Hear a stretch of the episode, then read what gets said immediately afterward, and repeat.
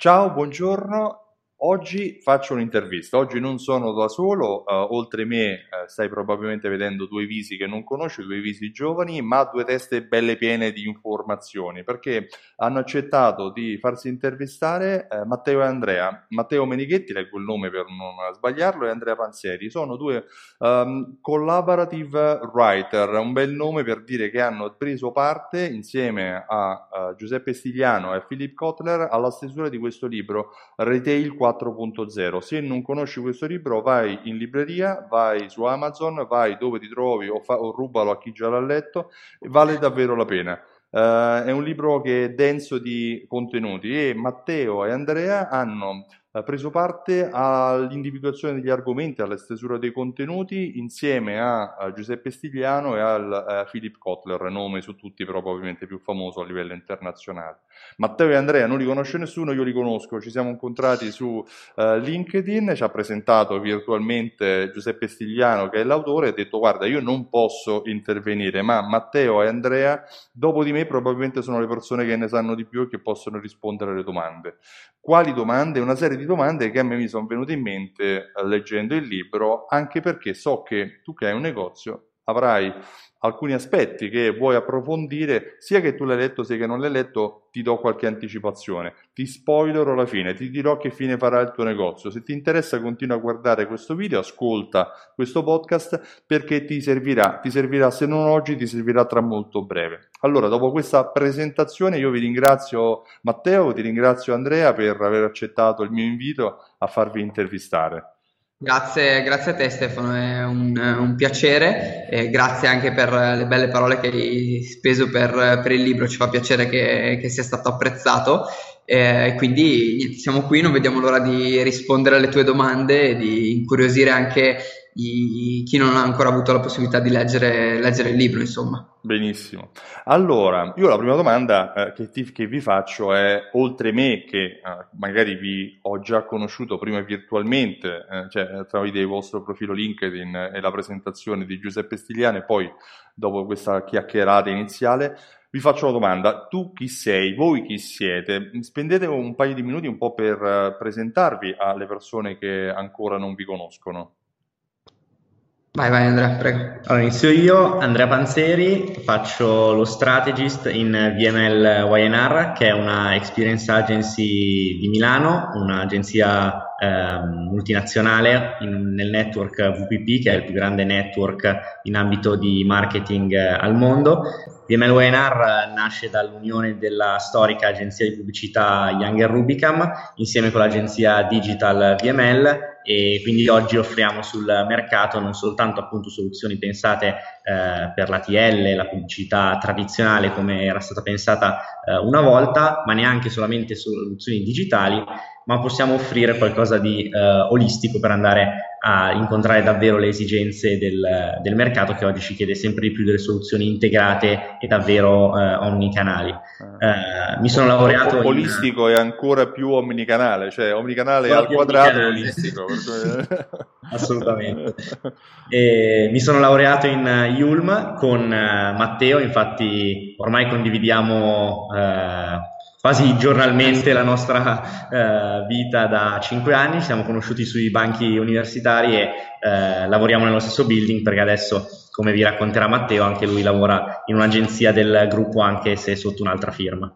Sì, esatto, io e Andrea ci siamo, ci siamo conosciuti ormai cinque anni fa e abbiamo condiviso appunto questo percorso di crescita sia formativo che poi anche professionale. Eh, io lavoro in Red Cell, che è un'altra agenzia sempre del, del gruppo WPP, eh, verticalizzata eh, diciamo sulla, sulla, strategia di marca, quindi su come eh, posizionare i brand all'interno del, del mercato, eh, quali driver sviluppare per, per incontrare le, le, esigenze del consumatore. Eh, e di fatto condivido con Andrea anche appunto l'edificio dove, dove lavoriamo in, in, vista poi anche del, dello spostamento che tutto WPP avrà eh, nel campus e anche io mi occupo di, di strategie quindi eh, lavorando quotidianamente su quelle che devono essere eh, le linee di sviluppo per, per le marche all'interno dei, dei mercati in cui, in cui operano. Eh, ci occupiamo quindi di, di, comunicazione di marketing e poi eh, nel nostro lavoro quotidianamente eh, ci occupiamo anche di eh, retailer e eh, nel, nello specifico eh, io occupo, mi occupo di, di, seguire il cliente Unieuro, quindi elettronica di consumo. ho avuto anche precedentemente esperienze sulla GDO con altri player importanti e quindi attraverso appunto questa, questo eh, processo di arricchimento che è stato poi alla fine la, la stesura del libro, ci confrontiamo quotidianamente su, su, questi temi. Per cui avete un buon punto di vista per vedere dove sta andando uh, la, diciamo, la, comunicazione, dove sta andando il marketing uh, nell'ambito del retail. Okay? Sì, um, l'altra domanda che vi volevo fare, uh, come siete venuti in contatto con Giuseppe Stigliano? Come siete stati coin- inseriti in questo progetto di stesura di questo libro? Ma penso che allora, tutto sia cambiato quando il secondo anno di università abbiamo deciso di fare un corso eh, facoltativo eh, che mh, era sul retail e il brand marketing, eh, tenuto proprio dal professor Giuseppe Stigliano, un corso che era aperto per i studenti del terzo anno, ma che era già diciamo, la nostra idea per poi fare una tesi di laurea e quindi per poterlo fare abbiamo deciso di anticipare i tempi, di farlo al secondo anno e devo dire che col senno di poi è stata probabilmente la decisione che ci ha cambiato forse davvero la vita perché eh, dopo aver fatto la tesi con il professore siamo stati richiamati da lì a pochi mesi dopo eh, con una mail che ci diceva eh, voglio scrivere un libro con il professor Kotler, mi ha detto di sì, mi serve qualcuno che mi aiuti, ci state. E noi naturalmente... Perché no?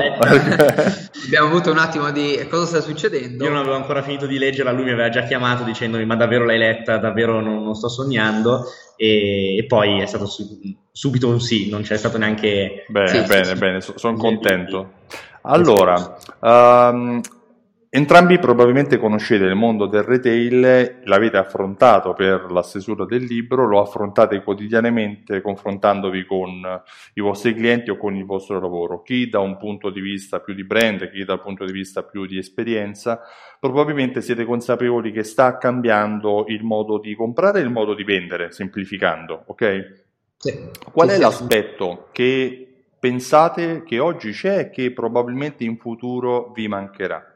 Qual è uh, l'esperienza, mettendolo da questo punto di vista, che si perderà nel tempo e che forse vi mancherà? Partiamo dai lati brutti anziché dai lati positivi perché poi parleremo invece del bello. Sì, assolutamente. Eh, beh, uno dei, dei, temi, se vogliamo, forse più, più caldi, più, più chiacchierati è l'automazione, l'automazione di tutto quello che avviene all'interno del, del negozio, nel mm. bene e nel male. Eh, ci sono numerosi esempi di cui parliamo anche nel libro di eh, insegne che hanno adottato sistemi completamente automatizzati, per esempio di checkout. Uno di questi è Amazon Go, quindi un negozio eh, fondamentalmente regolato dalla tecnologia in cui gli utenti entrano, prendono i prodotti dello scaffale ed escono senza neanche dover estrarre il portafoglio dalla propria tasca. Sì. Eh, in molti mercati stiamo andando, eh, in molti settori stiamo andando in quella, in quella, situ- in quella direzione ehm, e forse quello che si perderà eh, è appunto il, il, contatto umano nei momenti di inefficienza che non portano valore aggiunto. Okay. Questo secondo noi è un trend, lo vediamo anche nella, in altri settori come può essere eh, alcuni player de, del file da te, soprattutto in, in, in America, uh-huh. eh, quindi ci aspettiamo questo dal, da, dai grandi negozi. Um, Leggevo che proprio riguardo al, al file da te c'era una ricerca Uh, di alcuni investitori mh, mm, su Amazon, in particolare cercando di capire quali sono i settori in cui Amazon non sfonda oggi, ma probabilmente non riuscirà a sfondare anche in futuro. E uno di questi, tra i primi otto, era appunto il fai da te. Per cui c'era diciamo, questa ricerca, in parte anche Home Depot ne, ne, cercava di capire se doveva prendersi paura oppure no. no? Anche certo.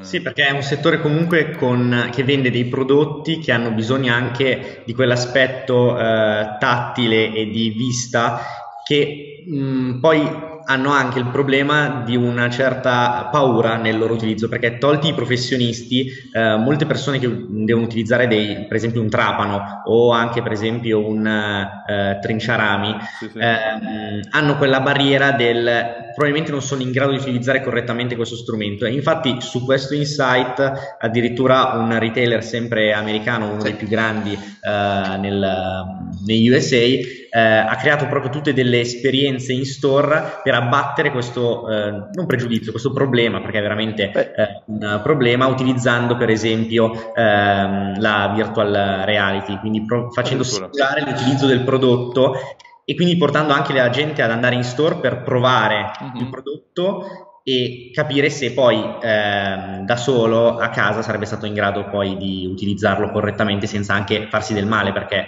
assolutamente eh, eh, anche... mi, mi, vengono in mente le, le, ore di formazione che fai in qualsiasi Leroy Merlin cioè vai in un punto vendita Leroy Merlin ti insegnano da come montare il parquet a come fare il lavoretto natalizio ma anche a come eh, lavorare un tubo piuttosto che fare un impianto elettrico o simili.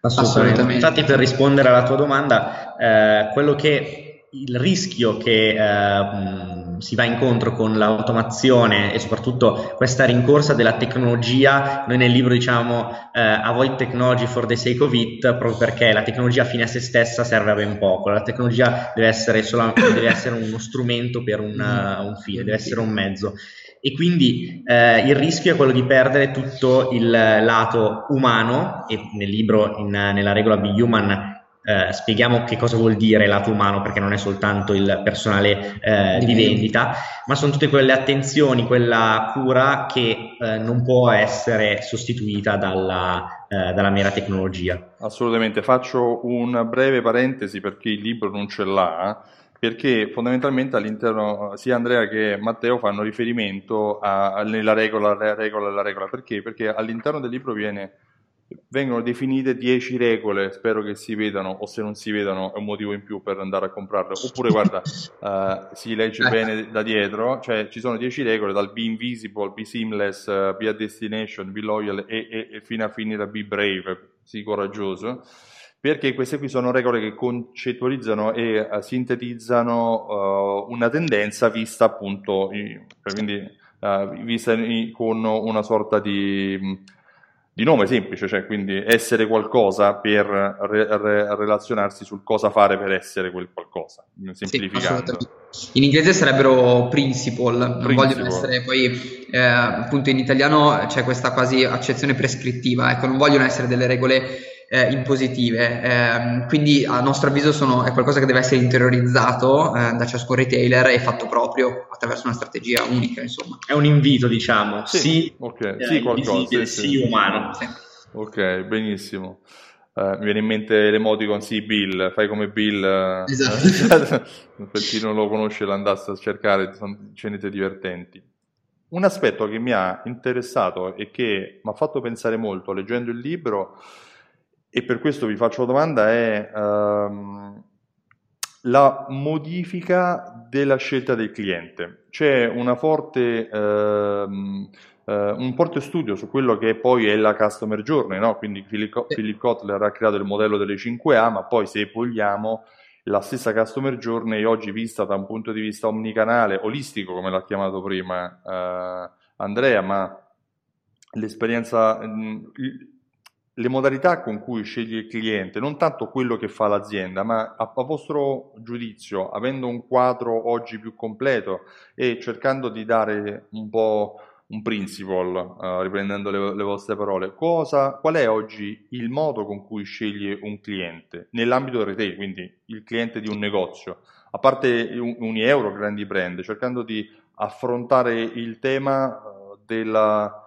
del negozio che trovate sotto casa, di quartiere, piuttosto che la piccola realtà locale?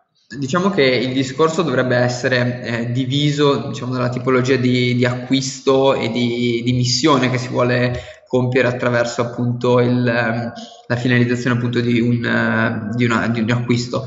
Um, il punto vero è um, che siamo diventati un po' schizofrenici, nel senso che con in mano il nostro smartphone sempre acceso, sempre connesso, eh, cerchiamo esattamente di risolvere quelli che sono i nostri dubbi, le nostre perplessità, le nostre domande, rivolgendoci a Google, a Siri, eh, agli assistenti vocali eh, e quant'altro. Eh, e quindi, come descriviamo poi nel libro, eh, il percorso d'acquisto si è, si è frammentato eh, in quelli che Google definisce micro moments, quindi mhm. eh, dei piccoli momenti che gli utenti risolvono chiedendo le domande propri, alla propria community, al, appunto al, a Google o eh, agli altri attori digitali. Um, quindi a nostro avviso questa schizofrenia si traduce in un modello più fluido eh, di scelta del, del, consumatore che non può più essere modellizzato negli antichi ehm, passaggi logici conseguenziali di awareness, interest, desire, action. Quindi non c'è più un flusso lineare di scelta, forse non c'è mai stato, eh, però eh, anche nel marketing ci si è resi conto che è tutto più connesso e tutto più fluido.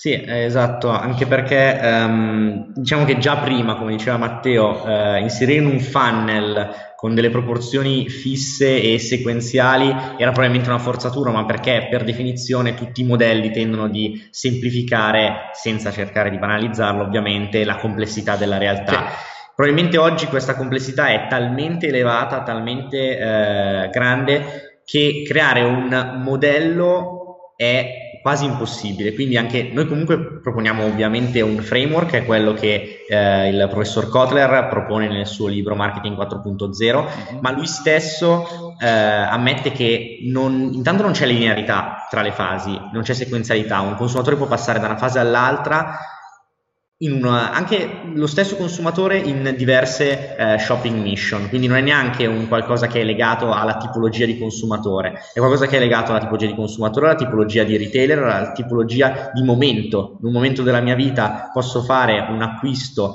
di un bene seguendo tutte le fasi del journey, in un'altra posso saltare da una all'altra. E poi sono dei momenti che lui definisce anche a, for, che formano una spirale perché eh, non c'è più appunto questa linearità e ci sono dei continui cicli su, in cui poi eh, concentri- concentricamente ci si può allargare o restringere. Quindi per un retailer probabilmente non è neanche quella la cosa più importante, non è tanto il capire ogni volta quale sarà il journey che il consumatore eh, farà, è ehm, intercettare i bisogni di questo eh, consumatore che sono ovviamente tarati sul suo negozio perché non è utile ragionare sui massimi sistemi. Per un piccolo commerciante ma anche un medio ma anche un grande bisogna ragionare su quello che sono i bisogni del proprio consumatore e vedere rispetto ai touch point che vengono proposti se il consumatore li sfrutta, come li sfrutta, che cosa richiede a quei touch point e che cosa oggi non trova magari in quei touch point, perché banalmente si hanno già tutti i touch point che eh, devono essere implementati, ma magari non, si, non li si implementano nella maniera corretta. Sì. E poi all'interno invece di quello che è il punto vendita fisico, eh, la decisione d'acquisto subisce delle logiche eh, molto differenti, ci sono volte in cui entriamo in un negozio di alimentari cercando un, uh, uno sconto, di portarsi a casa il maggior numero di prodotti eh, al minor prezzo possibile, ci sono altre volte in cui eh, dobbiamo fare una, una, cena particolare con i nostri amici, con de- degli invitati e cerchiamo i prodotti più di nicchia, più, più, più ricercati, altre volte in cui invece ci sentiamo responsabili delle nostre azioni nei confronti della comunità, dell'universo, allora cerchiamo di non comprare quei prodotti che hanno un impatto negativo sull'ambiente. All'interno di noi ci sono vari driver che devono essere colti però dai, dai negozianti, dai, dai retailer. Sì, sem- chiudo dicendo che sembrerebbe anche quasi una scorciatoia, però a volte più che eh, trovare delle risposte è meglio farsi delle domande. Penso che nel caso del customer journey sia per un retailer molto più importante porsi le corrette domande e porsi anche nell'ottica di osservare e cercare di ehm, sempre di più appunto eh, indagare piuttosto che eh, cercare di ottenere delle risposte e pensare di ottenerle in modo facile e avere una visione sempre eh, perfetta e coerente del consumatore, perché il consumatore non è coerente, il consumatore è schizofrenico e quindi sono altri i punti su cui si deve andare a lavorare. Guarda, state uh, percorrendo il journey che avrei voluto fare, cioè il viaggio che durante questa conversazione uh, ho piacere di uh, fare.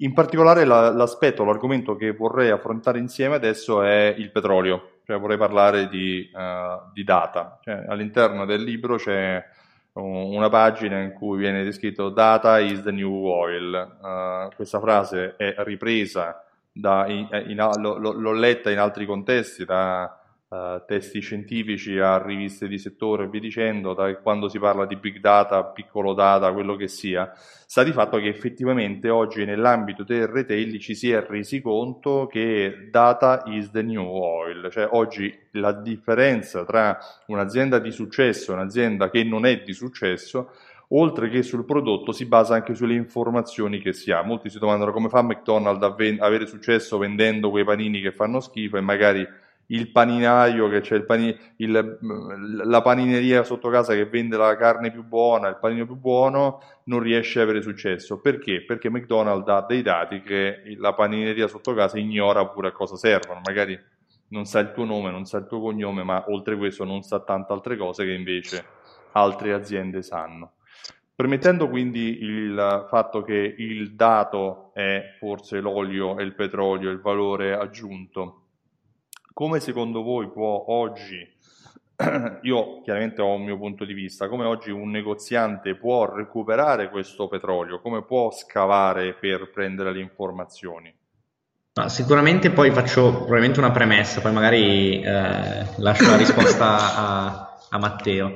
Um, intanto, secondo me, comunque potrebbe essere interessante vedere, utilizzare la metafora della macchina con la benzina. Mm-hmm. Il petrolio grezzo, che in questo caso um, potrebbero essere i dati, eh, è ovviamente la materia prima che ha valore. Quel valore però viene trasformato quando quel petrolio viene raffinato in benzina che poi deve andare nel motore. Non mm-hmm. posso mettere nel motore della mia macchina il petrolio non eh, lavorato.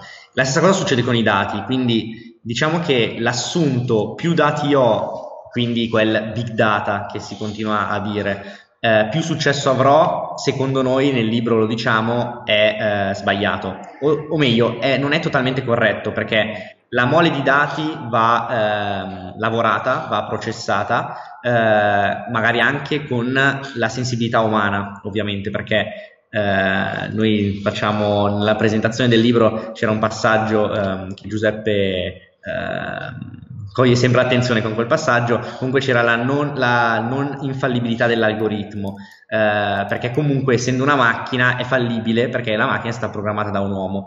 Quindi comunque avere tantissimi dati può anche non portare a nulla se non vengono analizzati e filtrati nella maniera corretta. Sì.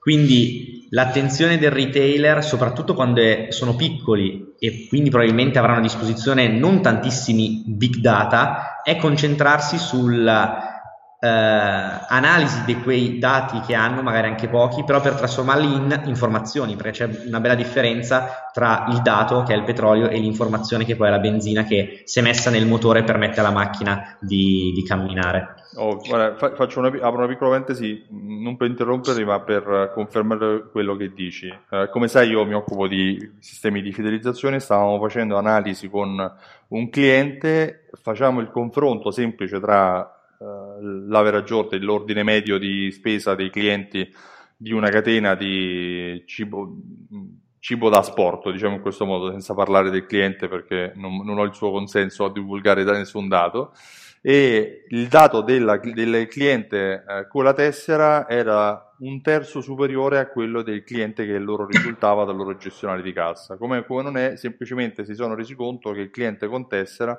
paga anche per i clienti, prende i punti anche delle persone che sono insieme a lui, ok? Certo. Semplicemente, per cui da lì hanno creato magari delle promozioni legate al, al doppio panino, al triplo panino e via dicendo per invogliare le persone a oppure al passaparola per avere anche le informazioni delle persone che mangiano con te.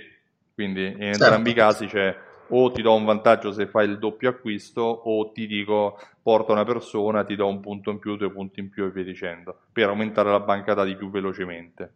Sì. Quindi è dall'analisi, dall'interpretazione, dall'insight che probabilmente hai uno scenario e riesci io nel, nel, quando spiego il, l'utilità dei sistemi di fidelizzazione ai clienti dico che il sistema di fidelizzazione è come quando tu sei in, in un picnic e vedi le formichine che ti rubano il panino e non capisci da dove vengono, t'alzi in piedi e vedi la fila lunga, no? per cui ti rendi conto che cambiando punto di vista hai uh, idea di dov'è il formicaio e, do- e chi ti sta fregando il panino.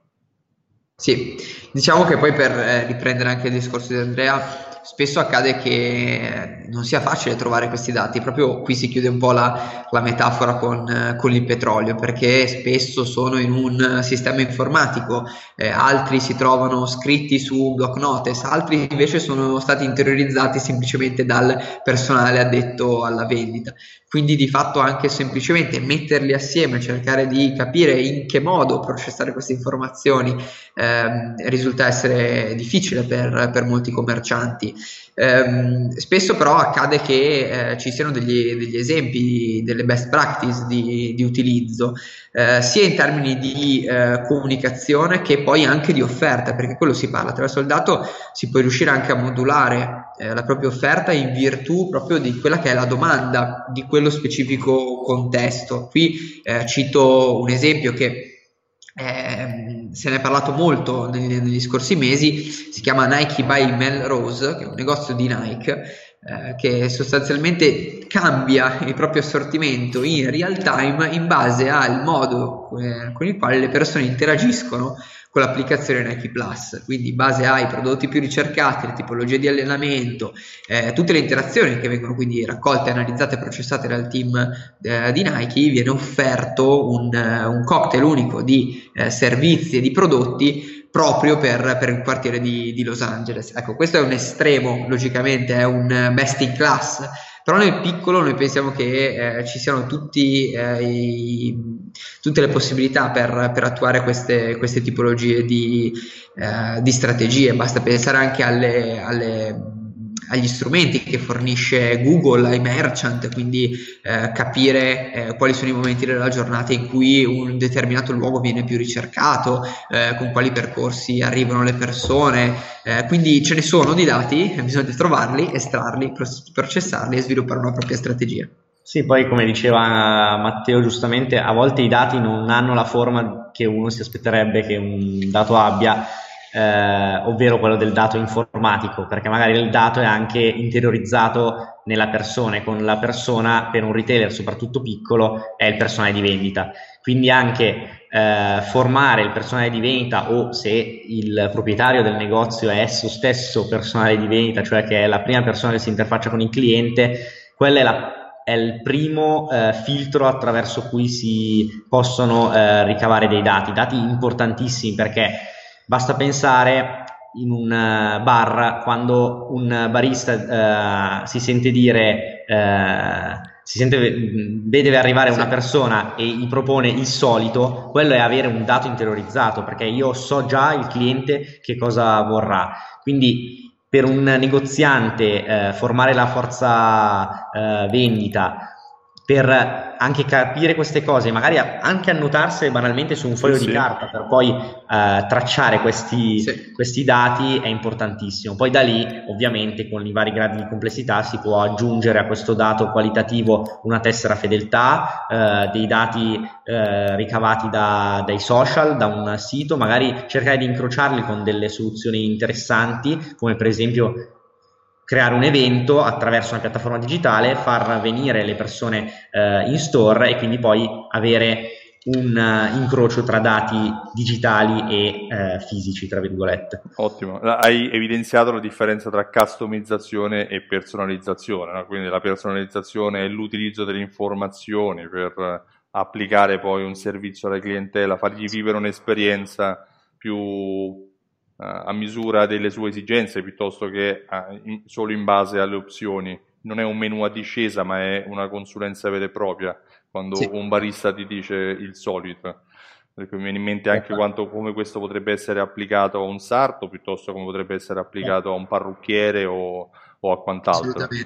Soprattutto per noi uomini quando andiamo al barbiere gli dici così così ma poi alla fine fai tu, per cui lo sa, eh, eh magari eh per le donne un pochino meno. Benissimo, vi faccio un'altra uh, domanda. All'interno del libro c'è l'ultima sezione che è quella delle interviste, dove ci sono tante aziende, 23 se ricordo bene, sì. che sono state intervistate, sono stati intervistati manager, CEO o, o persone comunque di rilievo, amministratori eh, di queste aziende tutti di retail che affrontano il tema di come cambierà il mercato, di come si sta evolvendo il retail. Tra le varie interviste, tra i vari scenari che si sono uh, configurati, secondo voi qual è la strategia? Quindi per dare anche un po' un input a chi ci segue, che è stato bravo, che ci ha seguito fino ad ora, che stiamo parlando che ci ha ascoltato, qual è uh, una strategia che converrebbe percorrere, che secondo voi è quella, mh, mm, con la vostra esperienza di quella lì, secondo me ci ha visto lungo. Sì, eh, Scusami, ma purtroppo eh, l'allergia si fa sentire. Registriamo a maggio, anche se a volte il clima non, non lo dimostra, però esatto. le piante lo sanno, per cui allora, ehm, io indicherei due strategie che secondo me sono state quelle più, più menzionate e che sicuramente possono essere interiorizzate anche da piccolo commerciante. Uno riguarda l'utilizzo della tecnologia. Mm-hmm e l'altra invece è il modo con, la, con il quale ehm, sfidare il cambiamento. Mm. Ehm, parto dalla, dalla prima, eh, citando direttamente l'ultima frase con cui ha concluso l'intervista Gregoire Kaufman, scusatemi per la pronuncia francese pessima, però è il um, Head of Private Label di Carrefour Italia. Eh, sostanzialmente lui alla fine dell'intervista dice sì, ok, benissimo l'innovazione, eh, i trend, la digitalizzazione, però a mio avviso eh, all'interno del panorama della GDO vedo molto più beacon piuttosto che beacon nel futuro. Eh, quindi i beacon, per chi non lo sapesse, sì, è una particolare tecnologia Bluetooth che permette di dare messaggi personalizzati di prossimità. Eh, e questo mi, mi, mi, tira la volata per parla- poter parlare di Be Invisible, che è una, dei, una delle regole più, più, importanti, a mio avviso, eh, nello sviluppo e nell'implementazione di, di, nuove tecnologie all'interno dei punti vendita. Cioè, eh, se ne era accennato anche prima, eh, parlando di automazione, anteporre la tecnologia allo eh, studio effettivo di quelle che sono le necessità dei nostri interlocutori nel momento in cui dobbiamo proporre un'offerta, un servizio, eh, rischia di portare a eh, dispersione, a portare ad investimenti in eh, progetti programmi completamente sbagliati. Ehm, eh, e nel fare poi questa, questa scelta della, della, strategia più idonea per, per i propri interlocutori, eh, la tecnologia dovrà essere appunto invisibile. Questo cosa vuol dire? Dovrà minimizzare la curva di apprendimento per le persone eh, pena il, l'effetto boomerang, quindi eh, sviluppare una soluzione tecnologicamente troppo avanzata rispetto al target a cui ci, ci riferiamo eh, e quindi che non viene adottata. Eh, per questo si parla per esempio di sviluppare eh, chatbot all'interno di, di Facebook, quindi eh, sfruttando layout che, eh, di navigazione che il consumatore e le persone sono abituate ad utilizzare. È recentissimo per esempio il nuovo layout del sito internet mobile di, di Zara che è praticamente una fotocopia di Instagram, quindi abbiamo la sezione delle stories in alto che è possibile navigare e sotto eh, un feed. Ecco, proprio questo è quello che, che diciamo quando eh, parliamo di invisibilità, di Be Invisible. L'altro invece è il Lead Startup Process, di cui parliamo in Be Brave. Sì, eh, Be Brave è quella che noi eh, citiamo come la regola, eh, come possiamo definirla, la più provocativa eh, perché è proprio sì coraggioso, che quindi è meno probabilmente anche teorica rispetto alle altre, eh, alle altre regole che proponiamo nel libro, ma è proprio quella in cui bisogna per forza, con cui bisogna per forza fare i conti in un, uno scenario che è dominato dal cambiamento, come continuiamo a ripetere all'interno del libro e che ormai tutti avranno eh, capito. Pena il blockbuster moment, quindi addirittura probabilmente la chiusura, la fine di, una, sì, sì. Eh, di un brand, di, un, di, una storia commerciale. Eh, questo non per mettere paura, ovviamente, ma perché eh, è così. Eh, il cambiamento non aspetta, il mondo si innova, cambia, i consumatori chiedono sempre di più e quindi bisogna essere appunto eh, coraggiosi. Che con coraggiosi noi lo diciamo nel libro, non vuol dire ehm, fare qualcosa di eh, particolarmente complesso, di straordinario, di impensabile, ma attraverso appunto eh, il processo che utilizzano solitamente le start-up, continuare a fare quello che è un processo di trial and error, quindi ci provo, eh, fallisco, ci riprovo, faccio altro, oppure va bene qualcosa, ok, ma prendo i risultati, li analizzo, cerco di fare meglio magari la prossima volta continuo a chiedere ai miei consumatori, che sono poi chi eh, decide il eh, mio successo in successo, e poi continuo a modulare eh, l'offerta in, in, questo senso. E per alcuni retailer eh, può, può, voler dire magari trasformare completamente eh, il proprio business all'interno della piattaforma ehm, retail4.0.com che è il nostro sito che continua appunto con articoli e contenuti ad aggiornare quelli che sono presenti nel sito. Abbiamo recentemente portato un caso di studio che era quello di uno scatolificio eh, italiano ah, sì. che si è reinventato in un settore completamente diverso e adesso è una startup sotto gli occhi, monitorata da grandissimi gruppi di eh, investimento e venture capital perché ha proprio preso un business che era in uh, crisi, uh, aveva delle difficoltà, l'ha uh, reinventato utilizzando però i punti forti che aveva quel business, perché avevano dei macchinari, avevano dell'expertise, avevano, avevano un heritage, ma facendo qualcosa di completamente diverso, facendo poi delle partnership con dei designer e altri stakeholder e continuando a chiedere anche a una community di appassionati e professionisti, eccetera, sono riusciti a, a appunto a, ad essere coraggiosi a mettere in pratica questo insegnamento. Poi se posso dirne un altro, a me è piaciuta molto l'intervista di Oscar Farinetti, eh, che è founder di Italy, eh, dove eh, praticamente c'è la massima eh, esemplificazione della regola eh, B e destination e probabilmente anche B accurator. Sono due regole che molto spesso vanno eh, a braccetto. Eh, poi naturalmente tutti quelli che ci stanno ascoltando eh, prenderanno il libro, quindi approfondiranno le due regole, però gli assunti sono che eh, in un mondo in cui Amazon vende tutto e ce lo, fa, lo, recapita il giorno dopo a casa, no, un retailer non può battere Amazon sulla vastità dell'offerta e quindi deve puntare molto spesso su altre, ehm, altri asset.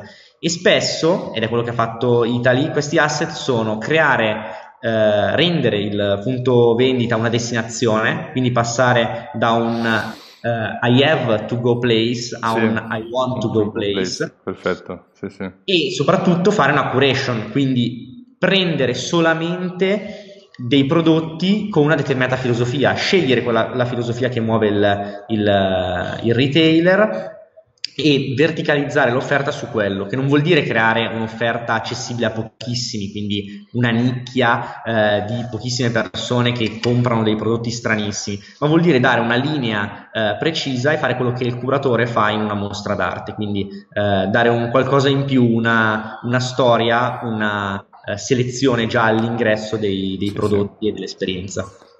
Perfetto. Ragazzi, Matteo, Andrea, io vi ringrazio davvero tanto per uh, tutte queste piccole perle, per uh, il tempo anche che mi avete dedicato oggi.